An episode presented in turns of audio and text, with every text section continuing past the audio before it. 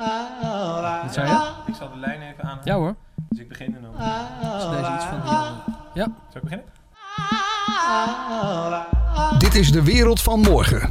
Met Nick Kieran en Lorenzo van Galen. De podcast die zich verdiept in technologie en welke veranderingen dat brengt in de maatschappij. Eh, welkom weer bij een nieuwe aflevering van de Wereld van Morgen podcast. Eh, Lo- Lorenzo, goedemiddag. We zijn Ja, goedemiddag, niet Nick. alleen. Nee, we zijn We niet alleen. en Ja, ik denk een hele interessante gast. Absoluut. We hebben hier eh, aan onze podcasttafel staan Michiel Muller. Ja, zal ik anders gewoon de introductie Doe de introductie. Ik, ik, heb, een, ik heb een opsomming gemaakt. eh, Voorbereid op het eh, meest betrouwbare platform van, eh, ja, die er is, Wikipedia. Oké. Eh, en wat meer onderzoek gedaan. Want ik dacht, ik wil wel natuurlijk weten Ja. wie, er, wie er hier is. Ja. Nou, geboren in 1964. Klopt, Eh, ja. 1989 master afgerond in de Erasmus Universiteit. Er stond niet bij welke. Oh nee? Dus dat, daar ben ik wel benieuwd naar. Daar komen we- Ja, ja, ja, precies, ja. Oké. Dan in 1990 een corporate carrière, ik citeer, gestart bij Esso. Althans, stond een, eh, Ja, een klopt. naam achter. Maar toen in 2000 Tango opgericht met Mark Schreuder. Ja. Eh, de ja, personeelsloze benzinepompketen, Ja. als ik hem zo mag noemen. Ja. Toen in 2004 Roep Mobiel opgericht en daarmee het monopolisme van de ANWB doorbroken. Met Mark Schreuder. In 2006 aandelen verkocht. In 2008 aandelen gekocht in het internethuizenveilingplatform Bieden en Wonen. En in 2011 ook weer verkocht. Ja. Later ook gezegd, dit was een van de mindere keuzes. ja. Citeer weer. 2011 geïnvesteerd in fashionista.com, een online fashion community. Later uitgebreid met emergency.com. Nee, later is het gaan heten I Am Agency. Oh, I am Ah, agency. Oh, I am dat was... Oké, ik Ja. het verkeerd. Met Mark Schreuder wederom. 2011, 2012 online fashionveiling Vault79.com, Ja. waar Sonoma Ventures een belang in neemt. En ook investeringen in het duurzame verhuisbedrijf B-Box. Ja. 2012 geïnvesteerd in Vonk.com, gespecialiseerd in online recruitment marketing. Ja, zit hier in Rotterdam. Toen in, eh, er staat geen datum bij, maar daarna lid geworden van de advisory board van Ladres en Apostel. Ja. Dat was leuk, want Ladres ken ik, want mijn vriendin. Heel goed. Eh, 2015 start Picnic met Joris Bekkers, Frederik Nieuwhuis en Bas Verheijen. Oftewel in kort, een serial entrepreneur, zoals Sprout.nl heel mooi zegt. Die bestaande grote, vaak logge markten revitaliseert met nieuwe, een beetje disruptieve, hoe dat woord ook eh, geïnterpreteerd wordt. Maar het liefst ook goedkopere en alternatieve formules ten opzichte van bestaande markten. Dat is een beetje mijn eigen interpretatie van Ja, dat is gewoon mijn eigen interpretatie. Ja, heel goed. Ja. Goed. En dat is mijn, eh, eh, mijn introductie. Maar dan, de- de- Kortom, de- welkom. Kortom, welkom. Ja, leuk om te zijn. Maar dan vraag ik mij dus af, waar is Mark Schreuder in Picnic? Waar is Beschouwde Picnic? Ja, Mark is... eh, we hebben natuurlijk heel veel samen gedaan. We hebben ook wat dingen niet samen gedaan. Hè, dus eh, Mhm. eh, het is nog wel een aardige opsomming overigens, maar het is helemaal niet zo slecht. Dus eh, uiteindelijk hebben we, is Mark weer verder gegaan met wat hij eh, in Amsterdam eigenlijk vooral doet. Mhm. En ik ben hiermee verder gaan ook weer andere dingen. Mhm. Dus eh, ja, zo is het eigenlijk gegaan. het is een hele leuke anekdote, want dat wil ik even wel delen. Ik, ik ging dus googlen op Mark Schreuder en ik vond dokter Mark Schreuder van Bergman Clinics. Ah, nee, dat is een andere. Toen dacht ik bij mezelf, dit kan denk ik Nee, niet zo nee, zijn. nee, nee, of, een carrière switch. Dat of een hele interessante carrière switch. Eh, maar goed, ehm, ik maar denk we dat... zitten ook het, zingen eh, samen. hè. Dus eh, Mark is een grotere aandeelhouder in bijvoorbeeld in Ladres, mhm. hè, waar je het net over had. Dus we komen elkaar nog wel tegen, maar eh, eh, Mhm. wat minder intensief dan vroeger. Mhm. Ja, want dat is inderdaad sinds 2000, 2000 dus de afgelopen 20 jaar, is er al veel ondernemingen gestart en, eh Ja, en geloof ik met, met, met Ja. hem. Het, het viel me op omdat de naam heel vaak terugkwam. Nee, absoluut. Ja. Ehm, ja, welkom nogmaals. Eh, we gaan het vandaag hebben over Picnic.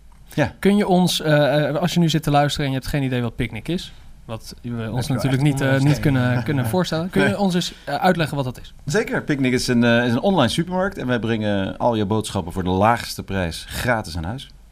Oké. Simpel is het. Oké. Ja. Eh, maar hoe zit, dat, hoe zit dat in elkaar? Want jullie bieden en de laagste prijs, maar goed, dat doen een Jumbo, AH, en nou, dan, komen alle supermarkten Ja. ook. Nou, En dat je is op- niet allemaal hoor. Maar, eh, En dan nog ja. eens gratis bezorgd ook. Ja, nee, wat wij eigenlijk doen is, eh, als je kijkt gewoon naar het model dat we gaan maken, is eh, dat we natuurlijk zelf geen winkels hebben. Hè? Dus we hebben eigenlijk de, de winkels eruit gehaald en daarmee bespaar je zo ongelooflijk veel kosten. Want je hebt natuurlijk geen winkels, je hebt geen winkelinrichting, je hebt geen energieverbruik in die winkels. Je hebt ook niet hoge huren, want Mhm. de winkels staan natuurlijk altijd op de beste plekken van, eh, van de stad. Nou, al die kosten die je daarmee bespaart, geven we eigenlijk terug aan de klant door het gratis aan huis te bezorgen. En natuurlijk ook die boodschap in een mandje te doen. Hè? Want dat Mhm. doe je natuurlijk nu als consument allemaal zelf. Ja, bij is Albert Heijn ben je altijd een soort omgekeerde magazijnmedewerker, vind ik. Dus dan kom je Ja. in een heel, on, eh, echt een heel slecht ingedeeld magazijn. Want het is niet praktisch. Nee. Want altijd wat je nodig hebt, ik moet dat altijd zoeken. Zo Ja. Misschien ben ik heel slecht daarin. Maar dan kom ik daar binnen en dan ben ik altijd aan het zoeken wat ik in mijn mandje moet doen. En volgens moet ik ook nog eens in de rij gaan staan om mijn geld alsjeblieft aan hun te mogen Zeker. geven. Nee, ik vind dat is wel aardig, want de, de supermarkten zijn natuurlijk in de jaren 60, 70 ontstaan. Hè. Daarvoor had je gewoon de bakker, de slager en de groenteboer. Mhm.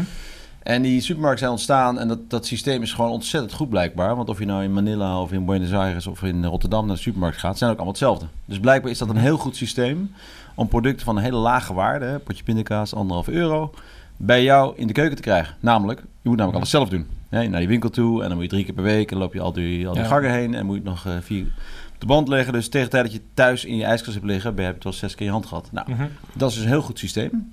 En wij hebben gekeken naar, als je dat nou bekijkt, hoe kan je dat nou veranderen naar online? Want uiteindelijk zijn natuurlijk heel veel supermarkten ook gaan thuisbezorgen. En net zoals je in al die andere markten, Mhm. of dat nou elektronica is, of mode, Mhm. of reizen, noem maar op.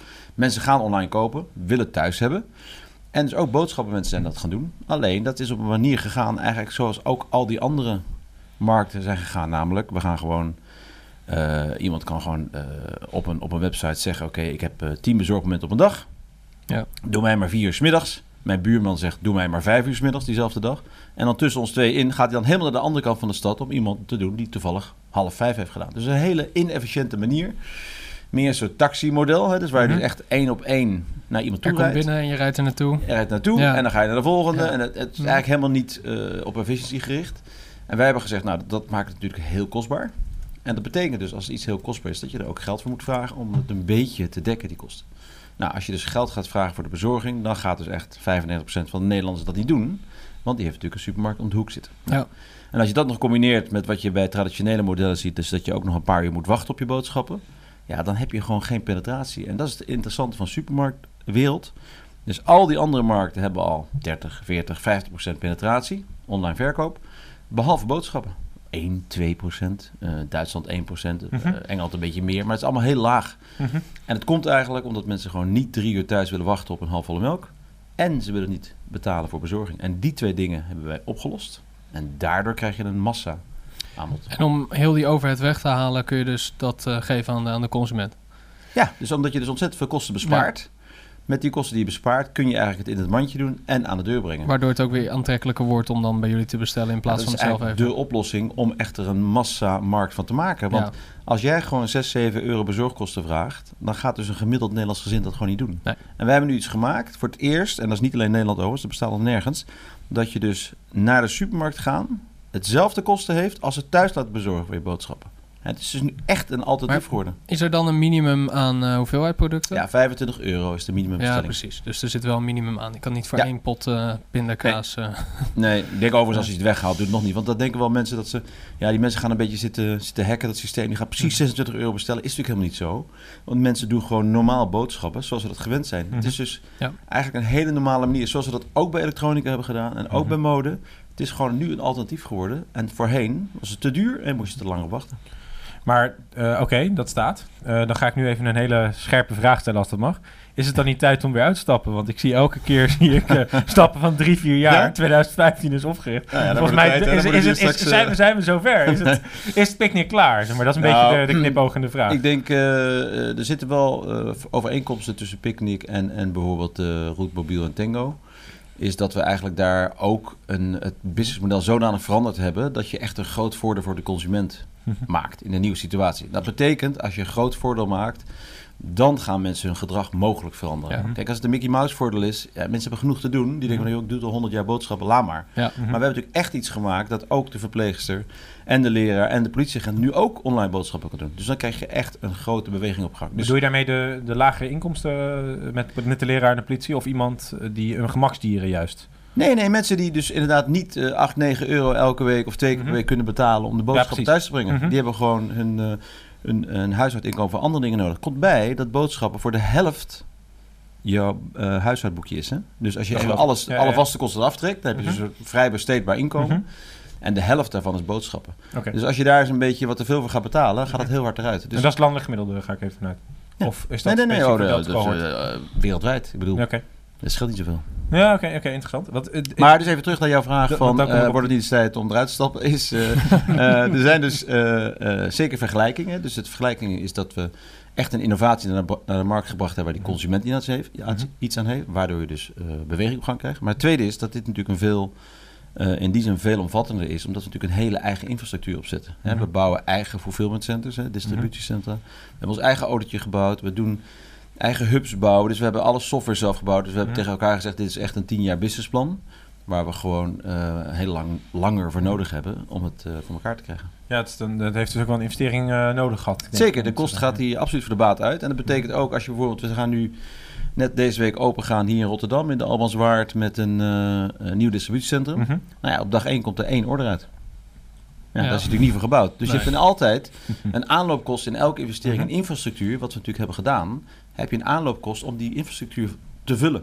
Mhm. Ik Ik, dat denk, kost tijd. ik denk dat we het daar zo zeker over gaan hebben. Ja, want eh, Eh, Maar wa- wa- waarom we vandaag hier specifiek zitten, of waarom we staan eigenlijk, om het eh, correct te zeggen, is dat we het willen hebben over, eh, ja, we zijn een innovatiepodcast, een zogenaamde podcast die juist inzoomt op producten die een maatschappelijke eh, visie veranderen van de consument. Ja. Een mooi voorbeeld wat ik daar altijd van vind is de telefoon, een beetje een afgezaagd voorbeeld. Daardoor zijn we veel meer verbonden geworden en dan krijg je dus eh, de gesloten eh, hoe zeg je dat, connectiviteit tussen mensen is meer open geworden omdat je natuurlijk een Instagram hebt en dat soort... eh, Ja, mobiele telefoon bedoel je? Mobiele telefoon het over. Ja, smartphone, sorry. dat ik dat nog moet vertellen.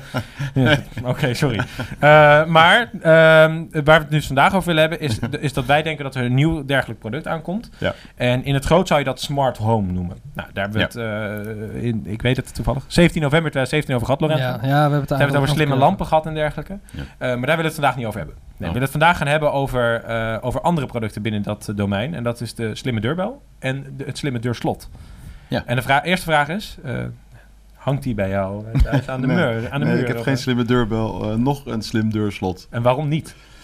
Waarom niet? Nou, ik heb hem nu nog niet echt nodig. Is dat misschien een goed antwoord? Ja, weet ik niet. Ehm, en voor de rest, ja, weet je, er zijn natuurlijk best wel veel innovaties die interessant zijn, die misschien nog Mhm. een beetje aan het begin staan. Eh, kun, je zeggen, kun je wel zeggen bij die, die twee producten? Ja, denk ik. Dus eh, nou, ik heb op, op het ogenblik ook wel wat andere dingen te doen overdag. Dus eh, hij hangt bij mij nog niet. En jij, Maar dat is juist, dan is het juist interessant om zo'n slim eh, Ja? slot Want? eh, te hebben. Nou ja, nee, ik heb... Ik heb eh, Jij gaat om- nu om vertellen dat antwoord je op je- werkt bij Assa Abloy. eh. Nee, nee, om je antwoord op je vraag. Nee, ik heb geen slim slot en jij wel. Jij hebt heel je huis vol behangen met, met smart... ik ben het leidend voorwerp apparatuur. van Maar de kant, de, de kant waarop jij wilt is natuurlijk als wij boodschappen bestellen, Ja. dan moet je er uiteindelijk wel thuis zijn om, om ze te ontvangen. Dat Zeker. is eigenlijk met alle orders die je doet.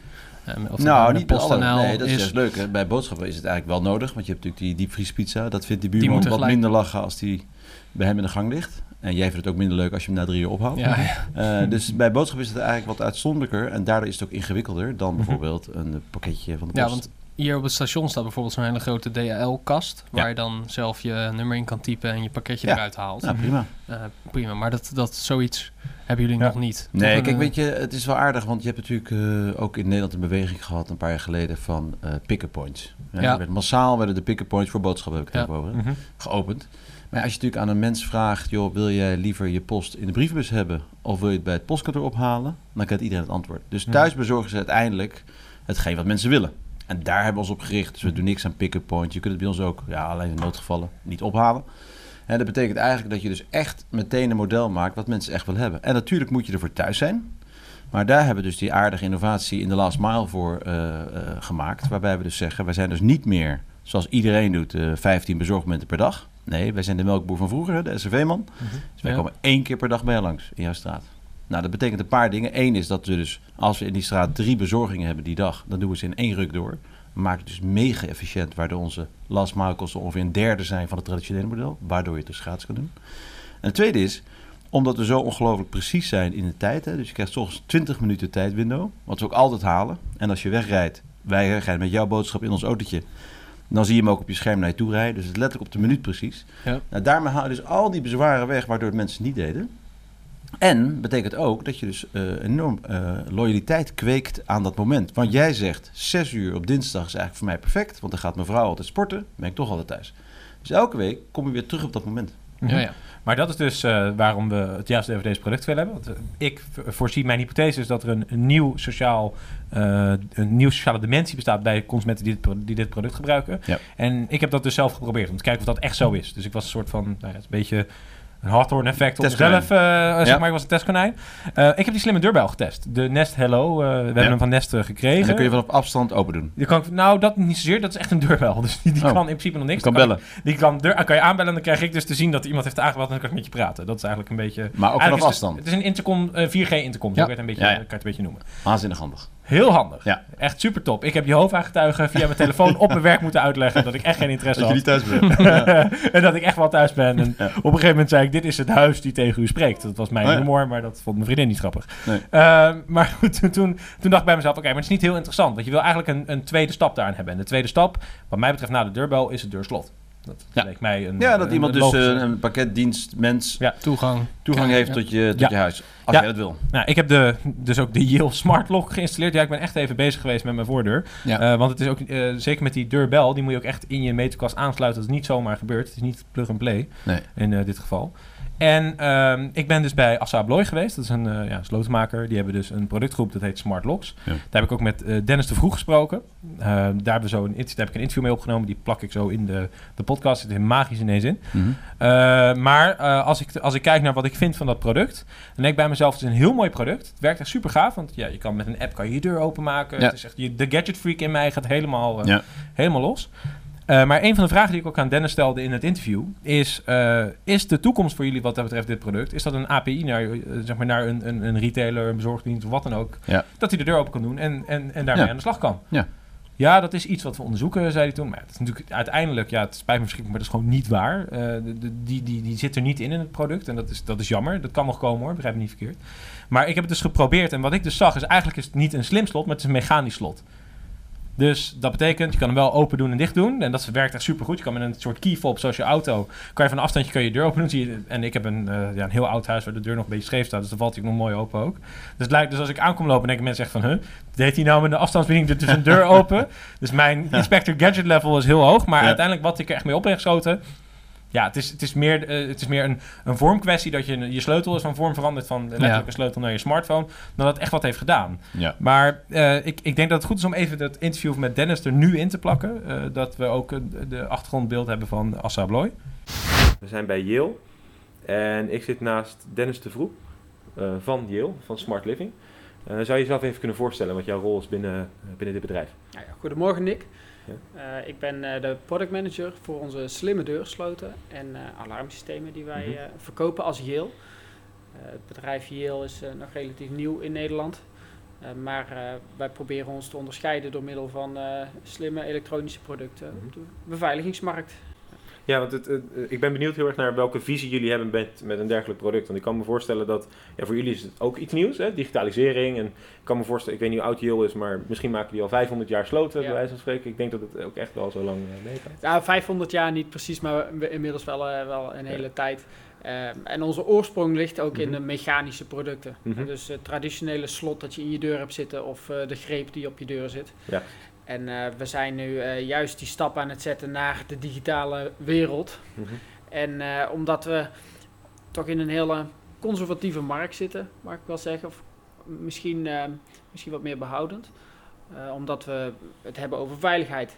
En Mhm. mensen die zijn daar toch altijd vrij gevoelig over. Ja, want ik kan me voorstellen dat na, nou ja, goed, na die 500 jaar dan, even de anekdotische 500 jaar, dat je eh, het mechanische gedeelte op een gegeven moment tot een bepaald niveau, het zal nooit helemaal zo zijn, maar een bepaalde perfectione- eh, perfectioneringsstrijd hebt gevoerd met, met jezelf. Dat je op een gegeven moment denkt van ja, dit is een slot, dit heeft alle keurmerken die er zijn en dit is echt op en top, high-end, Ja. het beste slot wat op de markt is. De volgende stap is natuurlijk functionaliteit toevoegen en dan wordt het een beetje eng, kan ik me voorstellen. Ja, nou, we, je kan het benaderen vanuit functionaliteit toevoegen. Van we willen ons product continu blijven verbeteren. Ik denk wel dat dat natuurlijk ook een rol speelt. Maar wat ook belangrijk is, is dat we zien dat mensen andere eisen gaan stellen aan de producten die ze in hun huis hebben. En eh, nou ja, met de opkomst van, de- van de smartphone, waarbij je continu een apparaat op zak hebt, dat, dat Mhm. mogelijkheden heeft die je voorheen niet, eh, niet kon bedenken. Ehm, ja, dat dat er toch wel voor zorgt dat mensen ook anders gaan kijken naar hoe een traditioneel slot zou moeten eh, werken. Mhm. Want jullie zijn, eh, het, het lijkt nu net alsof jullie het net hebben uitgebracht, maar dat is niet zo. Want jullie zijn eigenlijk al best ervaren hierin. Het product bestaat, dacht ik, al ruim twee jaar, of al in ieder geval bijna twee jaar. Ja, in 2015 is de, Ja, is de enter op de markt eh, gezet. Mhm. Dat klopt. De, de functie, of wat de enter precies is, is dat het een slot is dat je deur automatisch kan openen. Mhm. Zonder dat je daarbij een fysieke sleutel nodig hebt. Maar het kan wel. Het kan wel, ja. Mhm. Eh, juist ook een stuk die, eh, die vertrouwdheid van de sleutel en het gevoel van de sleutelbos, dat, dat, dat wilden we nog graag behouden in dit product. Ehm, maar daarnaast zijn er ook tal van andere mogelijkheden om het product te openen. Eh, bijvoorbeeld, de- bijvoorbeeld je telefoon waar ik het over had, maar ook een afstandsbediening. Zonder dat je op hoeft te staan, kan je de deur open doen.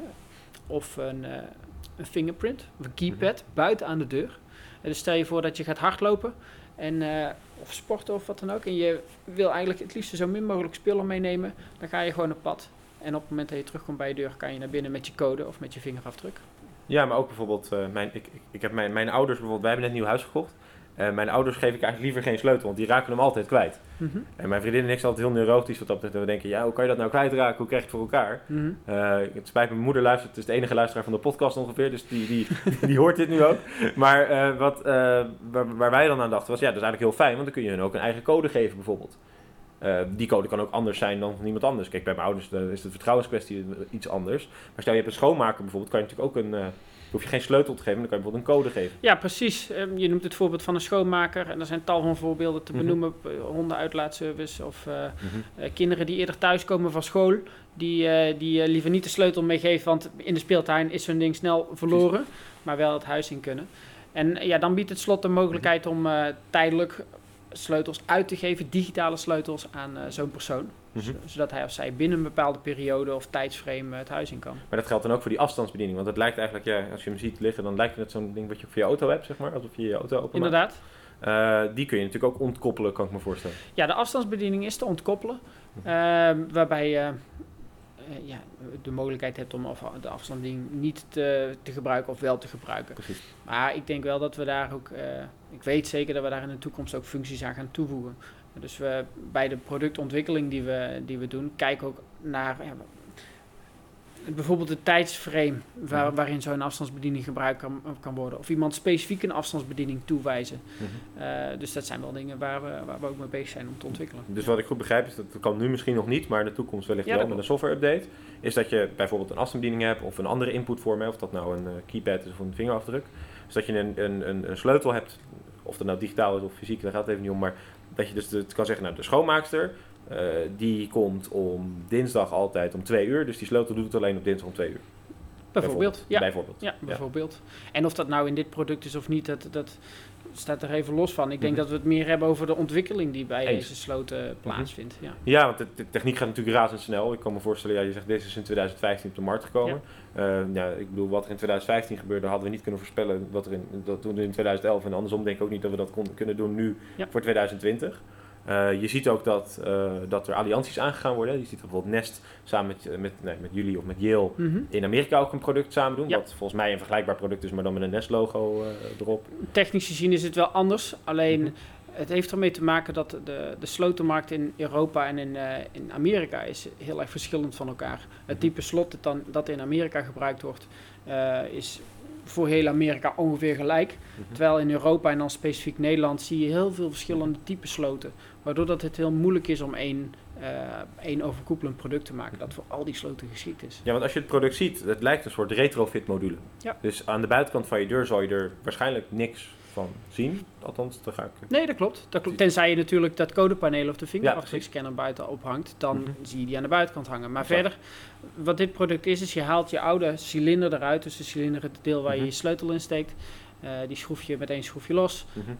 Eh, je meet die cilinder op en je kijkt, oké, ik moet een nieuwe enter hebben met een bepaalde cilinder die eraan vast zit. En die schroef je met datzelfde schroefje weer vast. Ja, precies. Dat is het. eh, Ja, want dat, dat, vind ik, dat vind ik best interessant. want Als we dan kijken naar, de, eh, naar zo'n product. Hè, we hadden het net over zo'n schoonmaker. Ja. Maar we zien ook steeds meer, althans eh, waar wij naar kijken vanuit de podcast. Dus we zien steeds meer diensten die zeg maar, aansluiten om jouw leven makkelijker te maken. mhm. Dan hebben we het over een, een, een supermarkt die bij je aan de deur komt. Dan hebben we het over een, eh, de Helpling app. Hè, dus die echt daadwerkelijk schoonmakers. nou ja, een soort uitzendbureau voor schoonmakers. Mhm. Een soort Uber. Maar je ziet ook allerlei andere concepten je ontpoppen. En dat soort partijen kan ik me zomaar voorstellen dat je dan op zo'n moment zegt van, nou ja goed, ik kan me best wel voorstellen dat, eh, dat bijvoorbeeld Picnic, de, de supermarkt, zegt, Ja. dat die zegt, nee, jij mag best wel bij mij naar binnen, ik vertrouw jou. Jij mag ook mijn koelkast zelfs open doen en je mag meteen mijn spullen neerzetten. Mhm. En wat voor sommige mensen meteen denken, nou dat zou ik nooit doen, maar Ja. goed. het, het leuke aan innovatie is, je hebt technische innovatie, je hebt natuurlijk ook sociale innovatie. Dus je ziet dat daar ook veel in verandert. Mhm. Een paar jaar geleden hadden we misschien ook niet verwacht eh, dat we op basis van eh 0,0 klantcontact een bankrelatie zouden aangaan met iemand. Mhm. Ja, dat- dat zijn interessante ontwikkelingen. Je ziet dat steeds meer van dat soort dingen eh, gebeuren. Maar ik kan me ook voorstellen dat het een, een, een precair onderdeel is in, dit, in jullie productontwikkeling. Ja, klopt. Want hoe doe je dat veilig? Waar, want je in feite over ja, je zegt het nu op het, eh, op het laatste, je hebt het over veiligheid. En eh, wat, wat makkelijk is aan de productontwikkeling, als je zelf het, het hele pro- product ehm, hebt ontwikkeld en Mhm. op de markt zet, zonder dat het geïntegreerd is bij derde partijen, dan ben je zelf volledig in controle over de veiligheid van dat product. Eh, maar waar we in feite nu, na- nu naar gaan kijken is, van je, ja, je hebt het over een slim slot, maar op het moment dat zo'n bezorgpartij, eh, zoals Picnic, een, eh, een bezorger langs het huis wil sturen, zodat hij nou ja, de producten in mijn koelkast kan zetten. Dan betekent dat ook dat er een stuk systeem aan hun zijde is dat toegang heeft tot ons slot. En dat betekent dus dat we vertrouwen moeten hebben en moeten werken aan een veilige, een veilige communicatie, een veilige communicatieketting. Mhm. Zie je het slot als één schakel in de ketting. Nou, Mhm. het slot is veilig. Dan heb je het systeem Mhm. bij Picnic. Dat is ook nog een, eh, een, een schakel in het Mhm. systeem. De communicatie die daartussen zit is een, eh, is een schakel. Mhm. Dus er zijn zoveel facetten om rekening mee te houden om die veiligheid goed te kunnen garanderen. En ehm, ja, voor ons in tegenstelling tot bijvoorbeeld andere integratiemogelijkheden met, eh, met een, een, een deurbel of met een, eh, een thermostaat. Mhm. Eh, dat zijn allemaal veel, de drempel om daar de integratie aan te gaan is daarin veel lager omdat veiligheid erin geen rol speelt. Mhm. Maar we kennen de, de, we kennen de reclame van misschien even Apeldoorn bellen Mhm.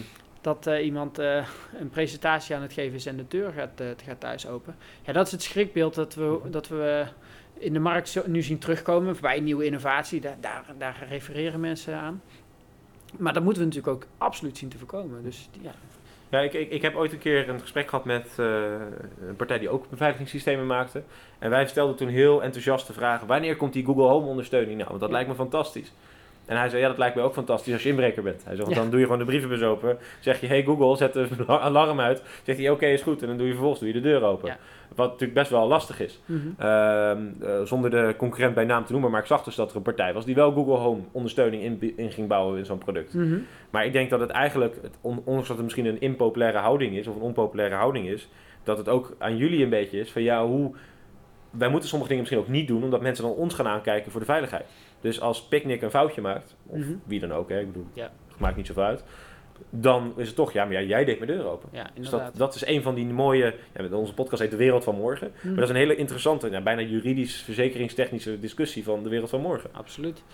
Nou, om- een voorbeeld ook te noemen is eh, Z-Wave of Z-Wave, afhankelijk Mhm. van hoe je dat uit wil spreken. Het is natuurlijk een, een groot, ehm, een, een bekende, een Mhm. bekend, bekend protocol om Mhm. samen te werken tussen verschillende apparaten. Ja, eigenlijk is het gewoon een hele energiezuinige wifi, waar niet filmpjes overheen worden gestuurd, maar gewoon ik sta aan, ik sta uit, ik moet aan, ik moet uit Ja, inderdaad. Nou, er, zijn, er zijn tal van bedrijven en, en productontwikkelaars die daar eh, producten voor hebben gemaakt. Mhm.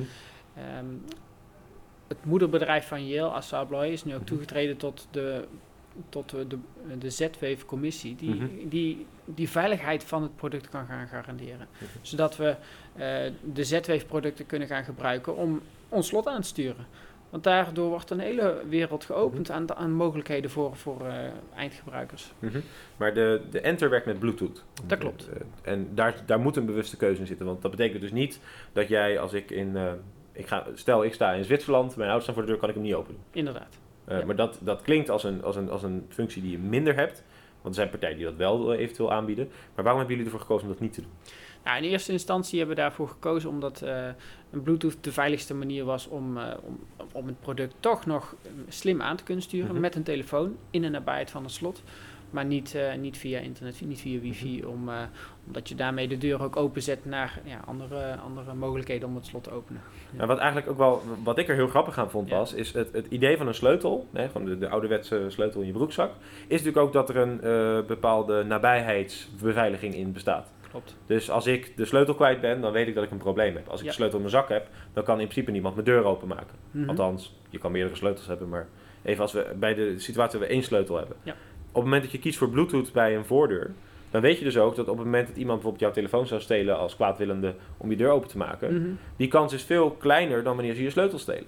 Dus als we het echt over puur over veiligheid hebben, kan ik me heel goed voorstellen.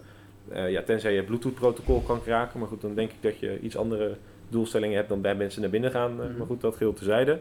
Is dat betekent dus dat op het moment dat ik mijn, sleu- mijn, mijn telefoon kwijtraak, eh, waar die applicatie op staat, dat ik hem heel makkelijk kan traceren. Want Mhm. ik heb bijvoorbeeld een Find My iPhone bijvoorbeeld. Mhm. Ik kan hem blokkeren. Eh, sterker nog, de, eh, al zou ik mijn telefoon kwijt zijn, is de kans dat ze in mijn telefoon komen ook vrij klein met biometrische beveiligingen zoals een vingerafdruk. Absoluut. En, en los daarvan is er ook nog een Mhm. beveiliging van de app zelf met een, met een code om Mhm. eh, te voorkomen dat als iemand vreemds je telefoon in handen krijgt. Oh, er zit ook nog een soort kan. dubbele laag Ja, zit ook- beveiliging in. Ja, die zit er absoluut in. Mhm.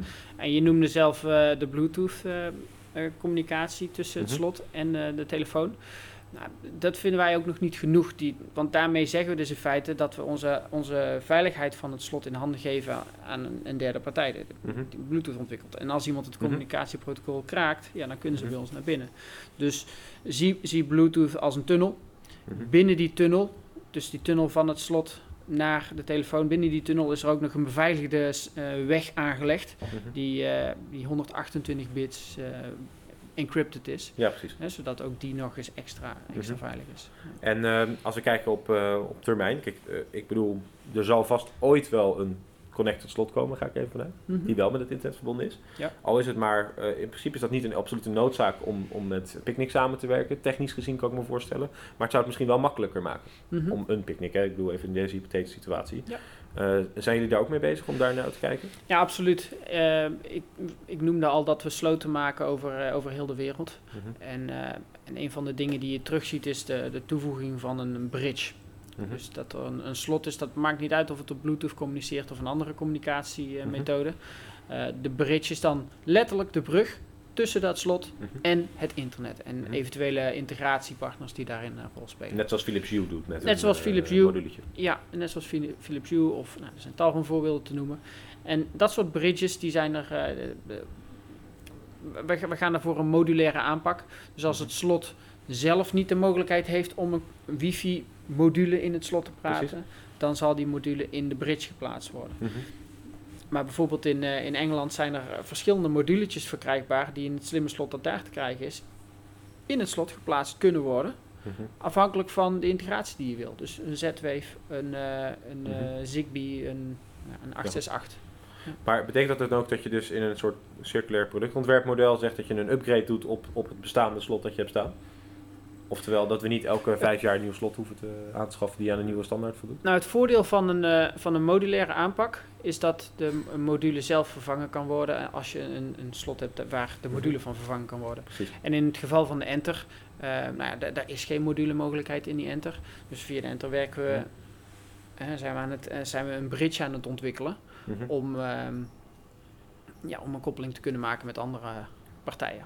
Maar, dat is, maar dat betekent dus, even, ik, zie dat, ik zie dat iets heel positiefs namelijk. Want Ja. heel vaak zie je een soort wegwerpmaatschappijen hoor je vaak. Mhm. Maar dat betekent dus dat als ik in de 2015 was het geloof ik een Enter heb gekocht, dat ik in 2018 zijn we nu een mogelijkheid heb om hem nog uit te breiden qua functionaliteit. Als dat morgen zou komen. Zeg maar. Nou, we hebben, we hebben de mogelijkheid om de functionaliteit van de Enter uit te breiden. En dan Mhm. kan je denken aan de bridge of eh, de Mhm. app een, up, een upgrade te geven. Ehm, theoretisch zou dat mogelijk zijn, maar we zitten natuurlijk wel met een, een product dat in 2015 ontwikkeld is. Mhm. Ehm, en ja, inmiddels zijn de technologieën ook verder gegaan. Dus maar Ja, de vraag wat we daarin kunnen, Mhm. in kunnen betekenen. Ja, is Dus altijd, het is eh, geen garantie dat we, dat Nee, we daar precies. nu het is iets altijd lastig, eh, kan me voorstellen, om dat, eh, zo'n belofte te kunnen doen. Ja. Ehm, een soort laatste vraag van mij is ook van, zien jullie dat, eh, eh, kijk, dat wij het hierover hebben en dat we het leuk vinden, dat, dat, dat geloof ik vaak wel. Ik bedoel, ja, nee, goed, het is je werk, eh, voor mij is het mijn interesse, maar zie je ook al heel veel, eh, zie je al veel toepassingen ontstaan waarbij mensen zeggen, ja, dit is ook echt iets wat we echt graag willen, dit helpt ons echt. Ja, je kan het op heel veel verschillende scenario's toepassen. Denk aan, aan iemand die, die langer thuis wil wonen. Mhm. Die, die moeite heeft met eh, het slot te bedienen. Of die Mhm. moeite heeft met uit zijn stoel te staan. Ja, ja, nu kan je wel met je eerste instantie wordt er aangebeld. En dan kan je Mhm. op je telefoon zien, hé, wie staat er voor Precies. de deur? Eh, vertrouw ik die persoon ja of nee? En ik bepaal zelf of ik die deur open doe. Dus ik Mhm. blijf zelf de eigenaar van mijn sleutel. Nou, Dan druk je op de afstandsbediening Mhm. en de deur gaat ook echt open. Eh, dat is een, een voorbeeld uit, eh, uit langer thuis wonen. Maar je kan ook zeggen, gewoon puur voor het gemak, voor in alledaags gebruik. Eh, het voorbeeld van de spelende kinderen. Of Mhm. van- van ehm, het, het, het hardlopen. Maar gebeurt dat nu ook veel? Zijn er al veel van dit soort sloten in het wild te vinden? Ja, absoluut. Eh, we, zijn, we zijn al een hele tijd, eh, wat ik zei, in 2015 begonnen met de verkoop. En eh, we zien ook telkens meer andere spelers eh, op deze markt komen. Dus ik denk nog wel dat we op een punt zijn dat het... eh, we, we staan op een punt dat het voor de massa ook een, eh, een bekend product gaat worden. Mhm. Oké, en als ik zo'n... eh, ik wil een enter. Eh, waar moet ik naartoe? Wat, waar moet ik aan denken? Wat kost zo'n product? Ehm, nou, de enter bestaat dus uit, de, uit de, body, zal ik hem maar even noemen, en de cilinder. Dus eh, je kiest, je bepaalt welke cilinder heb ik nodig. Mhm. En dan is de eerste kit die er in de winkel te krijgen is, is rond de 300 euro beschikbaar. Ehm, ja, waar die exact te krijgen is, kan je natuurlijk via internet gewoon via een zoekopdracht eh, terugvinden, die heel enter. Of op onze website. Volgens mij op heel veel plekken, als ik, Ja. als ik zo snel even keek. Ja. Mhm. Nou, bedankt voor, eh, voor het beantwoorden van de vragen. Eh, ik ben heel benieuwd naar wat er nog meer gaat komen. Ik bedoel, of die stapel producten die daar staat nog groter wordt eh, eh, over een jaar bijvoorbeeld. Ja. En eh, we houden jullie zeker in de gaten. Oké, dankjewel. dankjewel Nick. Nou goed, wat Dennis dus zegt is eh, dat we heel veel hiermee kunnen. Eh, alleen het gebeurt nu nog niet. En dat, dat kan. Ik bedoel, dat Ja. is prima. Maar er zijn ook nog niet... Aan de andere kant had het wel gekund. Ik ken geen retailer die nu op dit moment zegt... Ik kom graag bij je binnen eh, om je, ja, je boodschappen of je producten Maar- op je op nou, je- wij zouden dat best wel, eh, Ja, hebben we best wel de- kunnen doen. Want dus wij, Nou, we De partijen zoals Picnic voor Nou, nodig. precies. Ik heb ook een quote van... eh zal ik hem voorlezen die Ja, ik had gezien? voor. Dat is misschien wel een hele goeie. Het ideaal. Klanten die de huissleutel afgeven. Packers, je co-founder, heeft een visioen voor de ideale picknickwereld. Ik reed een keer mee met de SRV-man. En ik vroeg hem waarom mensen klanten van hem waren. En hij zei, ik heb de grootste sleutelbos van allemaal. Allemaal mensen die hem de huissleutel toevertrouwen. Moet je je voorstellen. En toen zei later in dat stuk, zei jij... De houdbaarheid van onze plannen blijkt keer op keer beperkt.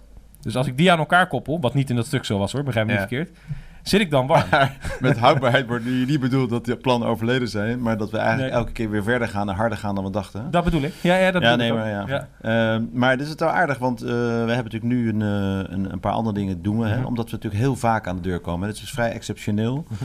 Wij komen ongeveer 40 keer gemiddeld per jaar bij mensen thuis. Mhm. Hè, dat is natuurlijk omdat boodschap heeft een hele hoge frequentie. Hè. Eh, elektronica misschien een paar keer per jaar. Mode misschien een paar keer per jaar. Ligt er een beetje aan. Wat Met je mijn vriendin niet. Nee, precies. Dus dat heb je, een verschil tussen. Maar 40 keer per jaar is dus eigenlijk elke week, behalve de vakanties. Daar komt Mhm. een beetje op neer. Dus dat betekent dat mensen ook ongelooflijk veel vertrouwen hebben in ons Ja. model. Ze zien ons vaak, we komen altijd op tijd. Het is altijd op hetzelfde moment. Dus dat creëert juist dit Mhm. soort Ze eh, zijn er blij mogelijkheden. Ze zijn er blij mee. Dus Ja. als je denk ik aan eh, onze klanten zou vragen... joh, vind je het oké als we gewoon jouw sleutel hebben en het in je ijskast zetten? Nou, ik denk dat het gewoon eh, het gros zegt van nou prima. Maar waarom is dat dan? Waarom zouden ze dat tegen jullie wel zeggen? Want als PostNL dat aan mij vraagt, zou ik zeggen, no way. Nee, maar dat heeft dus te maken, en dat bedoel ik niet op nou PostNL eh, versus Nou, Picnic, ik. maar het heeft meer te maken met het feit dat je natuurlijk wel, als je iemand in je huis laat, Mhm. ja, dat betekent natuurlijk nogal wat, zeker als je niet zelf niet bij bent. Mhm. Eh, maar omdat wij zo ongelooflijk vaak aan de deur komen en een soort vertrouwd gezicht zijn in dat huis, ga je dat natuurlijk makkelijker doen. Ja. Ja, heel simpel. Ja, en dat is een beetje moment. het voorbeeld van die SRV-man en die melkboer van vroeger. Ja. ja, je gaat op zo'n moment wel echt letterlijk een drempel over. Ja, je gaat ja, let- eh, zowel eh, fysiek als, Ja. eh, als, Nou, als mentaal bij de Het, het consument. grappige is, wij hebben dus in die zin er nu helemaal niet mee te maken. Het is niet nodig, omdat mensen altijd thuis zijn. Dat is Ja. heel simpel. Omdat ze een moment kiezen Mhm. dat zo goed uitkomt. Mhm. Exact. Hè, maar als je natuurlijk inderdaad een, een leverancier die zegt... nou, wanneer bent u er dan? Ja, tussen 9 en 6. Ja, Ja, dat Ja, is dat kennen we waardeloos. Dat is vervelend. Ja, dat is heel vervelend. Dus dan denk je, nou, laat maar komen. En dan zie je het, eh, de buurman het wel. Mhm.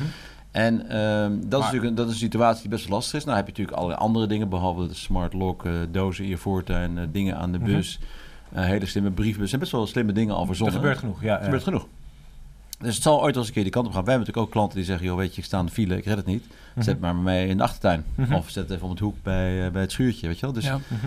mensen zijn best wel bereid om naar mee te denken. En als je zo'n oplossing zou hebben, zou het mij best kunnen. Maar, Maar- goed, het, het, het contact met, met eh, jullie klanten, dat zijn natuurlijk de, de bezorgers uiteindelijk. Als die, eh, ja, dus die- onze runners, dat zijn echt de, de, de mensen die aan de deur komen. En die zo ook ongelooflijk betrokken zijn met het merk, omdat ze ook meedenken om het te verbeteren.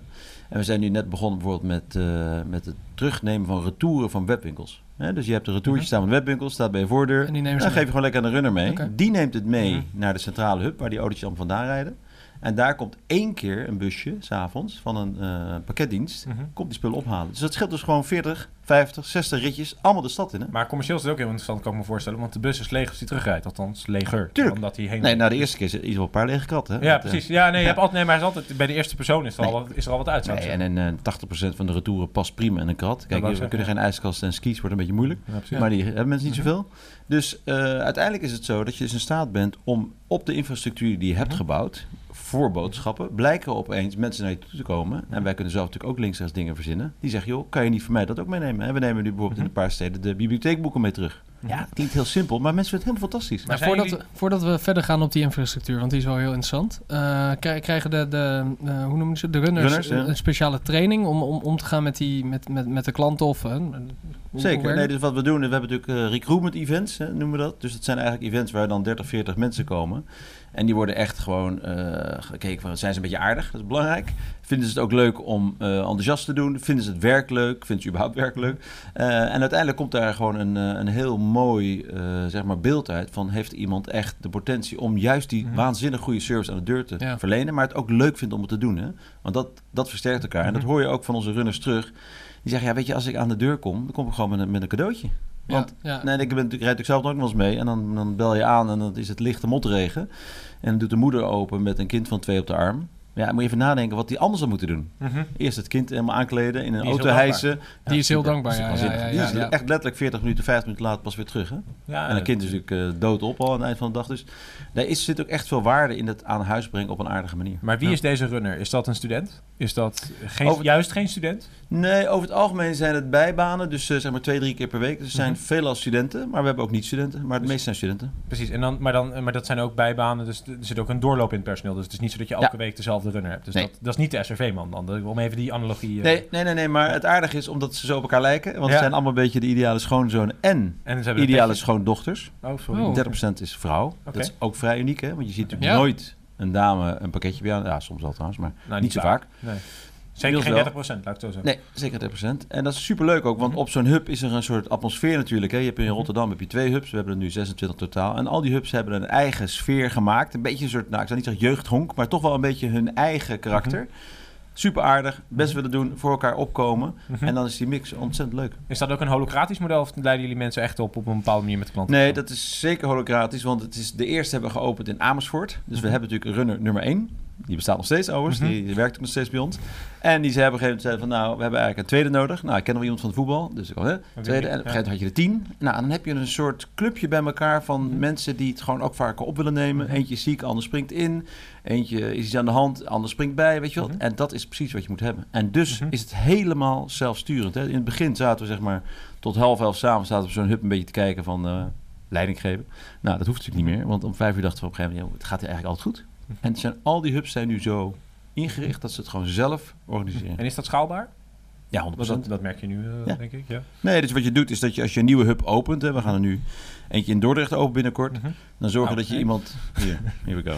Als je, dan zorg je dat er iemand eh, van een andere hub die al wat ervaring heeft, die dan daar hubmanager in Dordrecht wordt. En die kan dat hele team weer op gaan bouwen. Mhm. Is wel interessant. Want, eh, eh, ik weet wat, eh, ik, wat ik wilde vragen eigenlijk was. eh, want wat ik vind ik heel interessant eigenlijk. Want ik wil straks ook nog wel even terugkomen tot het slimme slot. Ja. Want ik heb daar nog wel echt wel wat dingetjes. Ja, ik, ik, ik heb daar echt een idee bij. Eh, ik- slotvraag. dit is mijn kans. Ik bedoel, we staan nu toch hier. Wordt slotvraag. Ja, het slotvraag, ja, precies. Goeie. Nee, maar zijn jullie nou een supermarkt?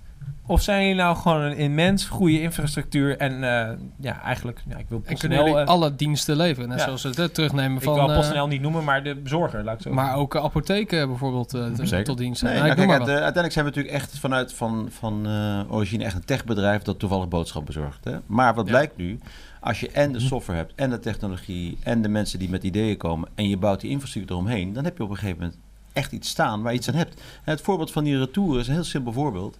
Maar als je ziet wat dat aan congestie uit binnensteden weghaalt, nu al, we zijn net Mhm. begonnen, moet je even kijken wat er gaat Zijn gebeuren. alle 26 hubs dat nu al aan het doen? eh, Nee, nee, nee, nee. We doen nu een Oh. pilot in Utrecht. Oké, ja, gewoon eens te kijken van Mhm. hoe werkt dat? Begrijpen mensen het wel? En wat heel grappig is bij consumenten, en dat, zag, dat zag je al toen wij begonnen. Toen wij begonnen op dag 1, dachten wij, van, ja, weet je, we gaan online boodschappen doen. Niemand kent ons.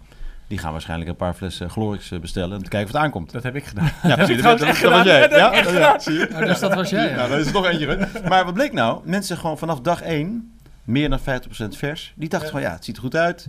Mhm. Eh, appje, ken ik, want dat ken ik van Facebook en van nu.nl. Ja. Laat ik maar bestellen.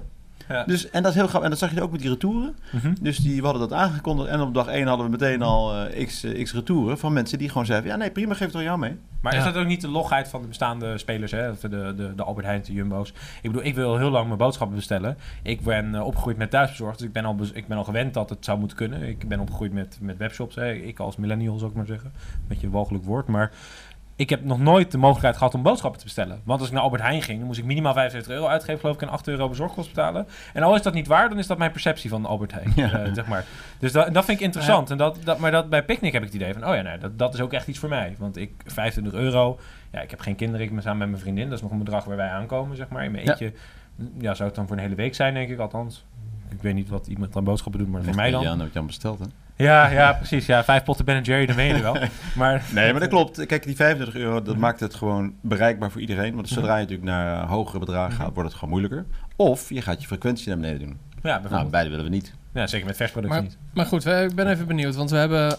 Nou ja, als, als ik even mijn best doe, dan heb ik best wel wat diensten aan mijn deur. Ik kan een DHL hebben, ik kan een, Ja. eh, in de supermarkt. Of Coolblue picknick, tegenwoordig eh, ook met zijn Coolblue, eigen eh, dingen. Ik, ik, kan, ik kan best wel wat diensten aan de deur hebben. nou, hoe relaxed zou het zijn als dat Als- gewoon elke week één iemand is? Dat zijn wij dan in dit geval. Maar is dat ook de toekomst? Ja, natuurlijk. toekomstvisie? Tuurlijk. En kun je daar wat meer over vertellen? Want hoe, hoe zie je dat voor je?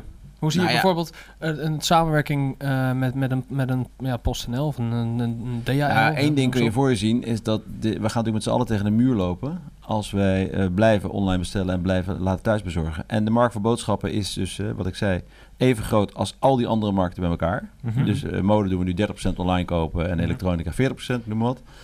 En dat is een beetje de orde grootte. En als jij dus dan een markt die dus veel veel groter is, als mensen daar 30% thuis laten bezorgen, ja, dat kan natuurlijk helemaal niet met het bestaande model. Mhm. Nee. Lekker een beetje wachten tot die consument zegt, nou kom mij maar om 6 uur en mijn buurman doet om 7 uur. Maar maakt niet uit, kom je toch twee keer bij mij in de straat. Dat is natuurlijk waanzinnig. Dus dat is ook geen houdbaar model.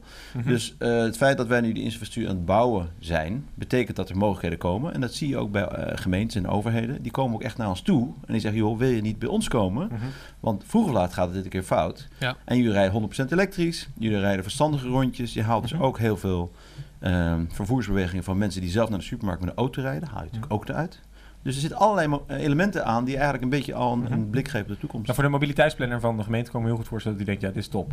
Ja. Maar aan de andere kant kan ik me ook voorstellen dat nu iemand zit te luisteren die werkt bij PostNL, DHL, UPS, nou, het hele rijtje, die denkt, hé, hey, maar dit moeten wij toch ook kunnen? Maar dan vind ik het dus wel interessant, want als ik dan kijk als consument naar mijn ervaring, ik ben dus klant van Picnic, want ja, het is een beetje raar als ik het niet had geprobeerd, en tegelijk met mijn Glorix. En eh, aan de andere kant heb je natuurlijk ook de PostNL-bezorgers. En ik heb Ja. t- eh, t- een tijdje terug heb ik een nieuw huis gekocht en heb best wel veel dingen besteld, dus van een koelkast tot aan een eh, stofzuiger bij spreken. Ik heb dagen gehad dat ik dus vier, vijf verschillende bezorgers aan de Ja. deur heb gehad. Klinkt niet slim, hè? Dus eh, ik heb gehad, ik heb letterlijk gehad dat de jongen van Picnic samen met de jongen van PostNL, wie gaat er aanbellen? en dat heb ik teruggezien op mijn slimme deurbel trouwens. Dus precies. Ja, maar... Dus Kon je weer dat- op afstand zeggen dat je niet thuis was? of wat? ja, ik was er wel. Dus, ik stond zelfs in de keuken. Dus, maar het leuke was er, maar dat ik dacht, dat is inderdaad niet slim. Nee. Maar tegelijkertijd denk ik ook bij mezelf, ja, maar die PostNL-gozer, ten niks ten nadele, nou eigenlijk wel ten nadele van die gozer, die zou ik nooit binnenlaten. Sterker nog, dat is echt een hork van een gozer, spreekt echt heel, heel slecht verstaanbaar. Het is niet dat ik een, een, een vendette tegen die jongen heb.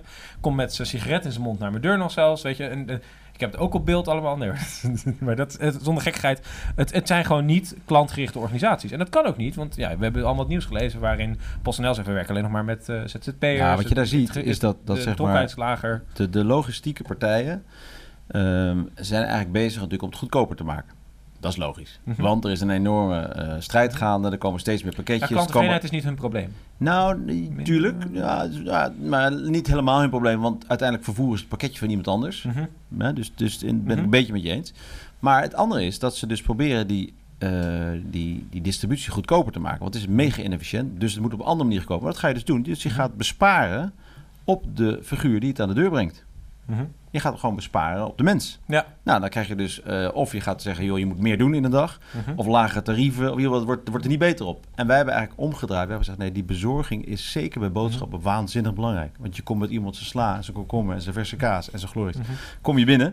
Dus het is ongelooflijk belangrijk dat dat heel aardig aan de deur is. Want je wil wel iemand vertrouwen die met jouw voedsel Het is aankomt. eigenlijk een hele andere manier Precies van aanpak dan bij Tango. eh, Exact. Eigenlijk, waar Nee, de bij mensen... hadden we geen mensen. Nee, Ja, precies. dat Ja, was een van mijn... systeem. Ja, de- Overigens een fantastisch eh, model hoor. Ja. Dus, Ja, we hadden eens, een van de voorbereidende zinnen was de vraag... hoe kan iemand die het personeel weghaalt bij het ene toerismemodel... die juist centraal zet Ja. in het andere, zeg maar. Nou ja, wij creëren natuurlijk ook ongelooflijk veel banen. We hebben nu Ja, ongeveer dat wel. 2500 banen gecreëerd. En eigenlijk zijn het ook allemaal echt extra banen. Omdat wij natuurlijk zelf nu in de supermarkt onze eigen orderpicker zijn. Nee, voor de Mhm. duidelijkheid. Ja, Hey, en- Nou ja, je zegt nu wel creëren banen, maar de, de, de, de, de, de pessimisten zeggen ja, maar als iedereen bij picknick gaat bestellen, is de winkel weg van Albert Heijn of van Jumbo. Nou ja, om te beginnen, dat Als gaat even zou duren.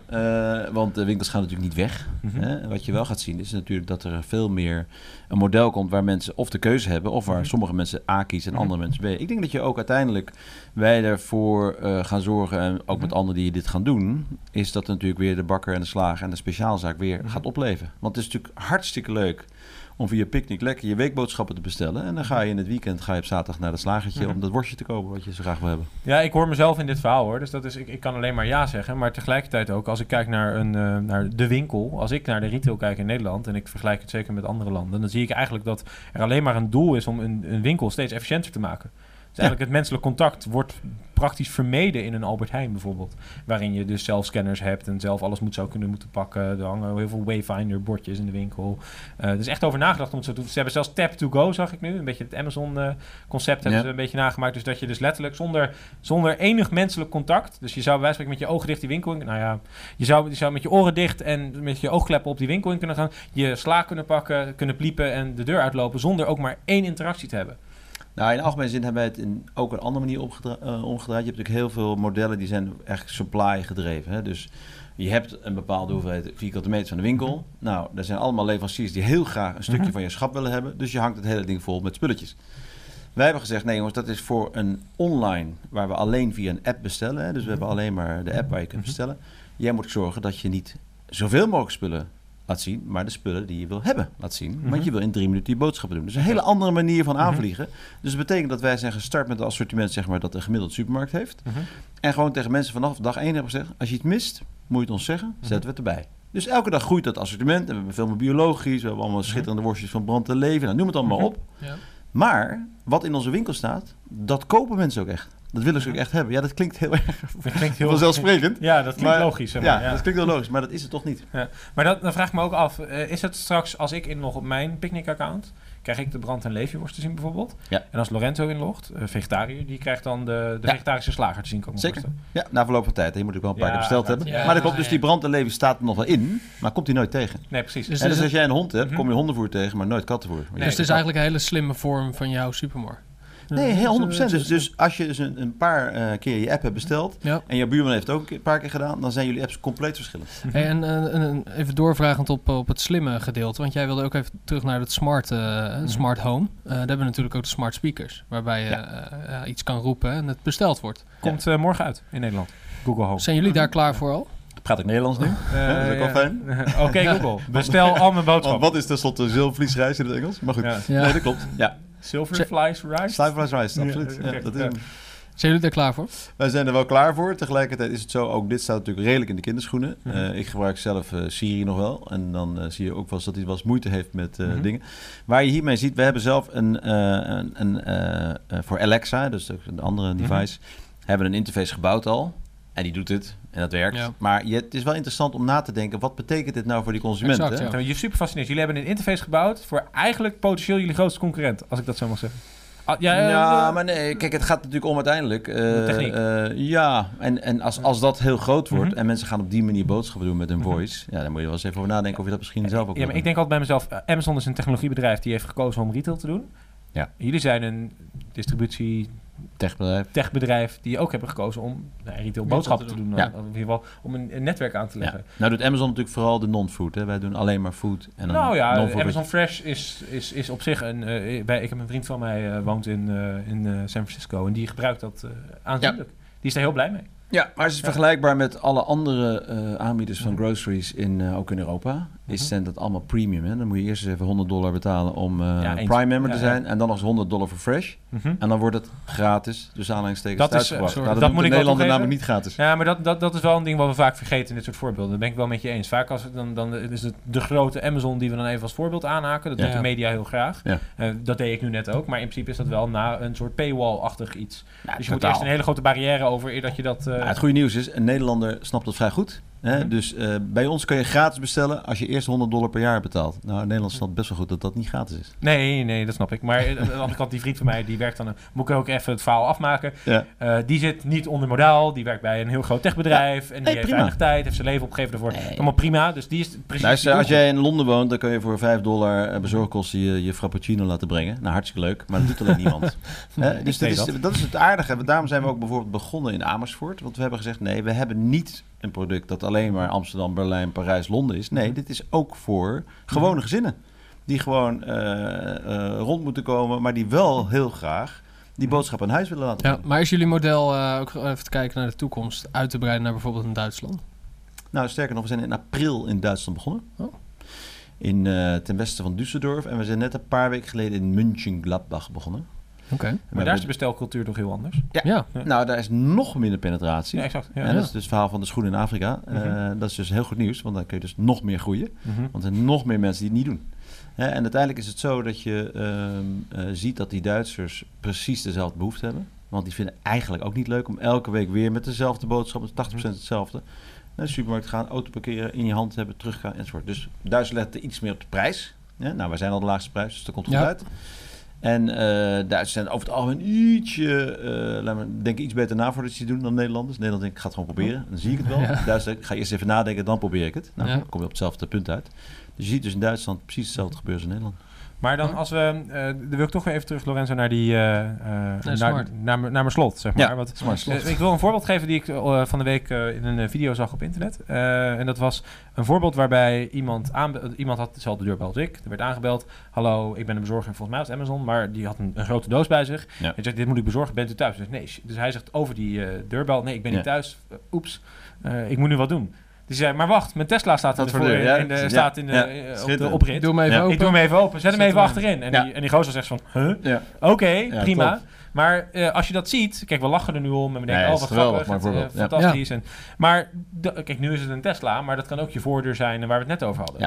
En we hebben het ook over Google Home gezien, eh, gehad. Ja. Van, nou, zijn we daar klaar voor? Ja, dat, is een, dat zijn we klaar voor. Dat, is, dat, dat kan een, met Alexa geprobeerd. Dat gaat komen. Albert Heijn zegt, eh, dat vond ik heel grappig, we gaan hem ook leveren. Inclusief invoegtoepassing, et cetera. Ik denk dat ze dat doen ook een beetje om te laten zien van hoe innovatief ze wel niet zijn.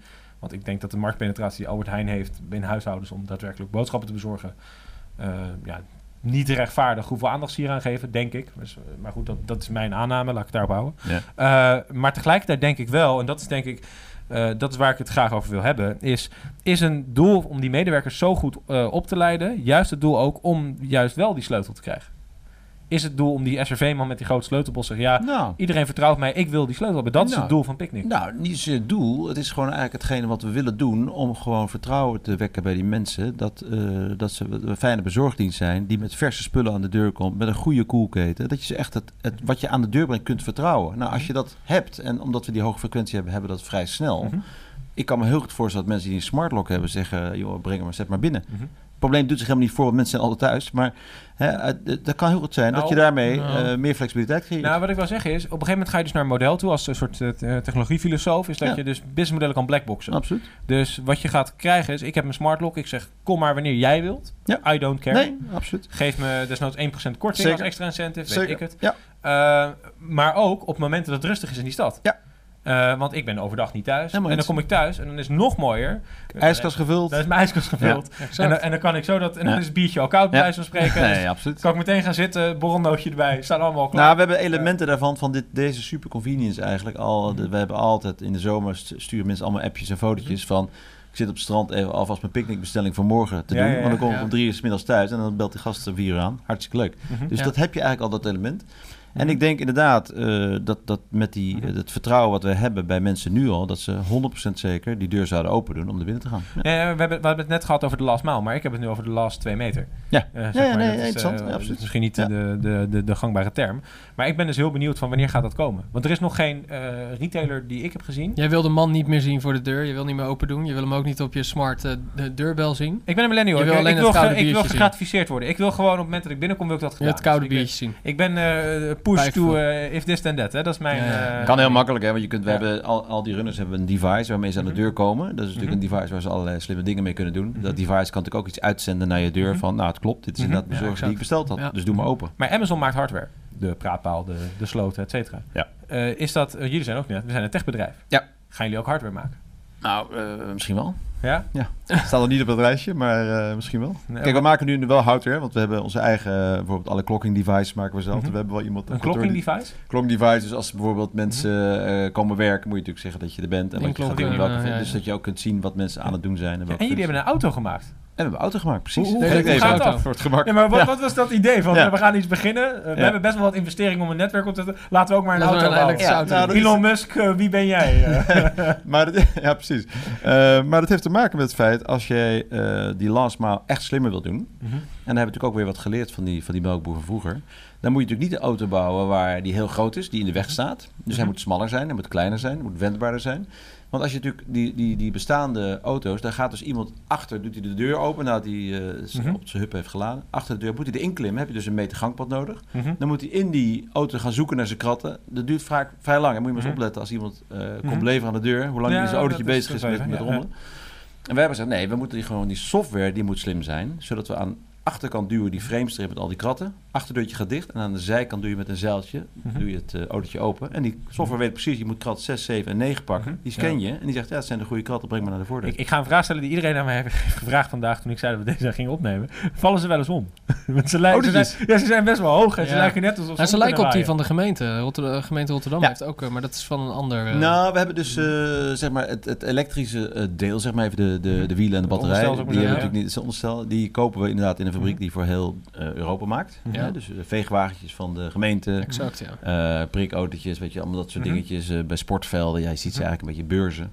Dus het is een bestaand ding. Mhm. Alleen we hebben hem zeg maar, helemaal omgebouwd. Dus de, de, dat, de opbouw is zo van onszelf. Dus dat zorgt ook voor. En we hebben alle dingen aan het autootje veranderd. We hebben de vering veranderd. We hebben camera's erop gezet. Dus dat ding is helemaal veranderd in die zin.